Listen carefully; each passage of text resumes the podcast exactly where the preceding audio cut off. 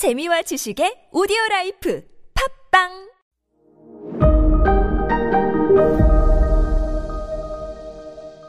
여러분 안녕하십니까. 역사 스토리텔러 썬킴 인사드리겠습니다. 자, 인디아, 인도의 역사 함께하고 있습니다. 인도 아대륙, 아대, 아대륙에 십칠억 명의 인구가 살고 있고 전 세계 인구의 사분의 일이 살고 있음에도 불구하고 우리는 그 인도에 대해서 아는 게 거의 없다. 기껏 해봤자 카레, 카레도 잘못 알고 있는 거고 간디, 끝. 카스트 제도, 끝. 자, 어제 그 이제 인도라는 지명에 대해서 이제 설명을 하다가 아, 잠깐 스탑을 했는데 일단 신두에서 인더스강 하류 지역이요. 신두에서 힌두가 됐다가 그리스로 넘어가서 인두가 됐다고 말씀드렸어요. 근데 나중에 이제 그 유럽인들이요. 유럽인들이 그 지명을 지을 때 어떤 국가나 큰 땅 뒤에는 A를 붙여요. 아. 그래서 아메리고 가 발견한 땅이라고 해서 뒤에 아 붙여가지고 아메리카가 된 거고 아프리카도 뒤에 아가 붙어가지고 아프리카가 된 거예요.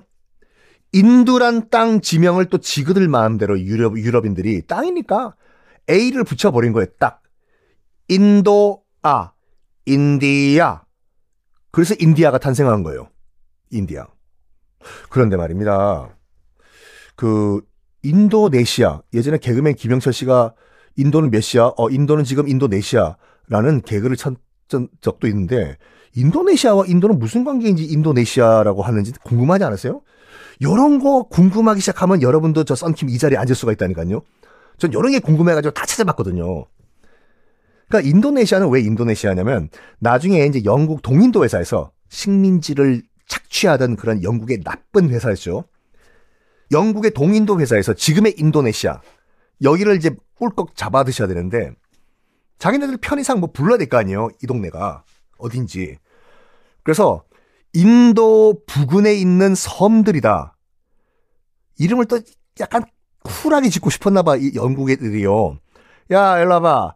그리스어 사전 펼쳐봐. 그리스어. 그리스어 사전에서 섬 아일랜드가 뭐야. 어 잠깐만요. 오십 페이지 세트 줄. 그리스어로 섬이 네소스라고 하네요. 카! 있네, 폼나네. 자, 여기 우리 저기 이 섬 말이야. 자카르타가 나중에 있고 한 이 섬. 인도 부근에 있는 섬이라고 해서 인도 네소스.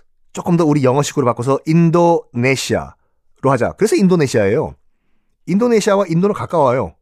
그 영국인들 관점에서 봤을 때는 정말 인도 옆에 있는 섬으로 본 거예요.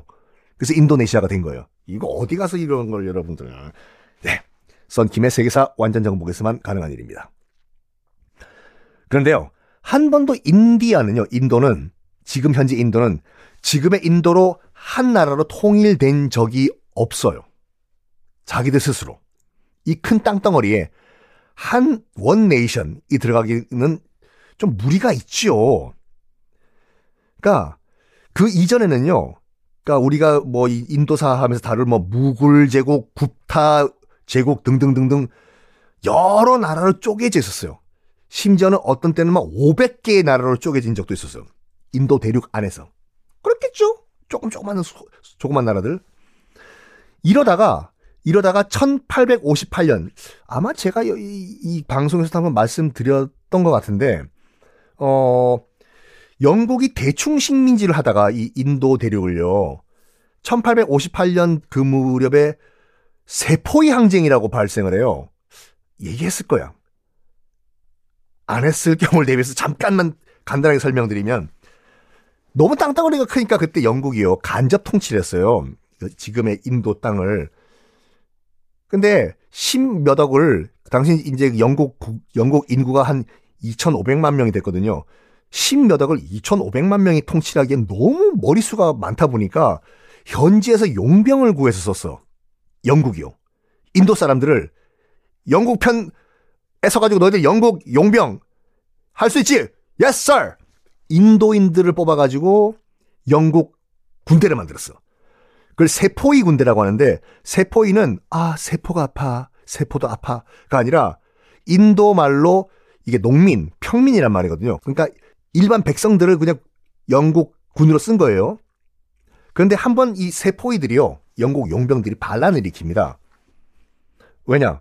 그 당시 영국에서 개발한 최신형 탄환 화약, 종이 케이스에 넣어가지고 화약을 배급을 해, 보급을 해줬는데 비에 젖지 말라고 여기다 여기다가 소기름, 돼지기름을 바른 거예요, 종이에다가. 근데 아시다시피 힌두교에서는 소 안 먹고 이슬람교에서는 돼지고기 안 먹잖아요. 당시 이제 인도에 있었던, 인도에도 여러분 이슬람교들 많아요. 힌두교는 당연히 많고, 어, 그 세포의 병사들이, 야, 이게 무슨 기름 맛이 난다, 야, 이거 무슨 기름이냐? 돼지기름? 소기름? 내가 뭘 지금 뭐 먹을 거야? 야, 영국, 이거 다른, 다른 걸로 바꿔줘. 우리 돼지기름 먹고, 아, 우리가, 아이고, 우리가 돼지기름 먹었다. 아이고, 소기름 먹었다. 신이 있어. 죄송합니다. 영국은 웃기지 말고 소기름이고 돼지기름이고 빨리 총 쏴! 이러다가 세포이들이 항쟁을 일으켜 반란을. 그게 세포이 항쟁이거든요. 영국이 가까스로 진압을 시켜요. 그런 다음에 도저히 안 되겠다 해가지고 영국이 이때부터는 직접 통치를 하겠다 해요.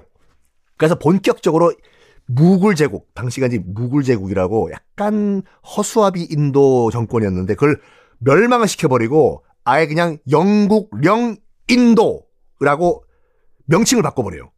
그게 천팔백오십팔 년도거든요. 그때 영국이 직접 통치하면서 그때 처음으로 그 동네가 공식적으로 인디아라고 불립니다. 영국 식민지 인디아. 천팔백오십팔 년도에 처음으로 인디아라는 이름이 붙어요. 무굴 제국이 컸긴 컸지만 인도 대륙을 전체를 다 먹었던 건 아니거든요. 어, 수많은 수백 개의 조그만 나라들이 많았어요. 그 당시에요.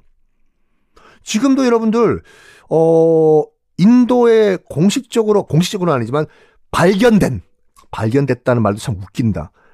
인도에 지금 발견된 다른 언어가 몇 개인 줄 아세요? 지금 인도에 현재 칠백팔십 개예요. 현재도 지금도 지금도 칠백팔십 개. 거기서 그 칠백팔십 개의 언어 가운데서 인도어, 그러니까 공, 공용어 아니에요. 인도 사람들이 쓰는 인도어라고 인정받은 게 스물두 개예요. 그 가운데서 공용어, 공용어는 그러니까 공식적으로 정부에서 쓰는, 인도 정부에서 쓰는 공용어는 두 개입니다. 힌두어 그리고 영어 이렇게. 그래서 같은 인도 사람이라고 하더라도 뭐 북부 지방에서 남부 지방으로 간다든지 이렇게 다른 동네 가면 말이 안 통해요. 말이 다른 언어라니까요. 이런 인도 재밌지 않습니까? 더 재밌게 해드릴게요. 다음 시간까지 여러분 안녕.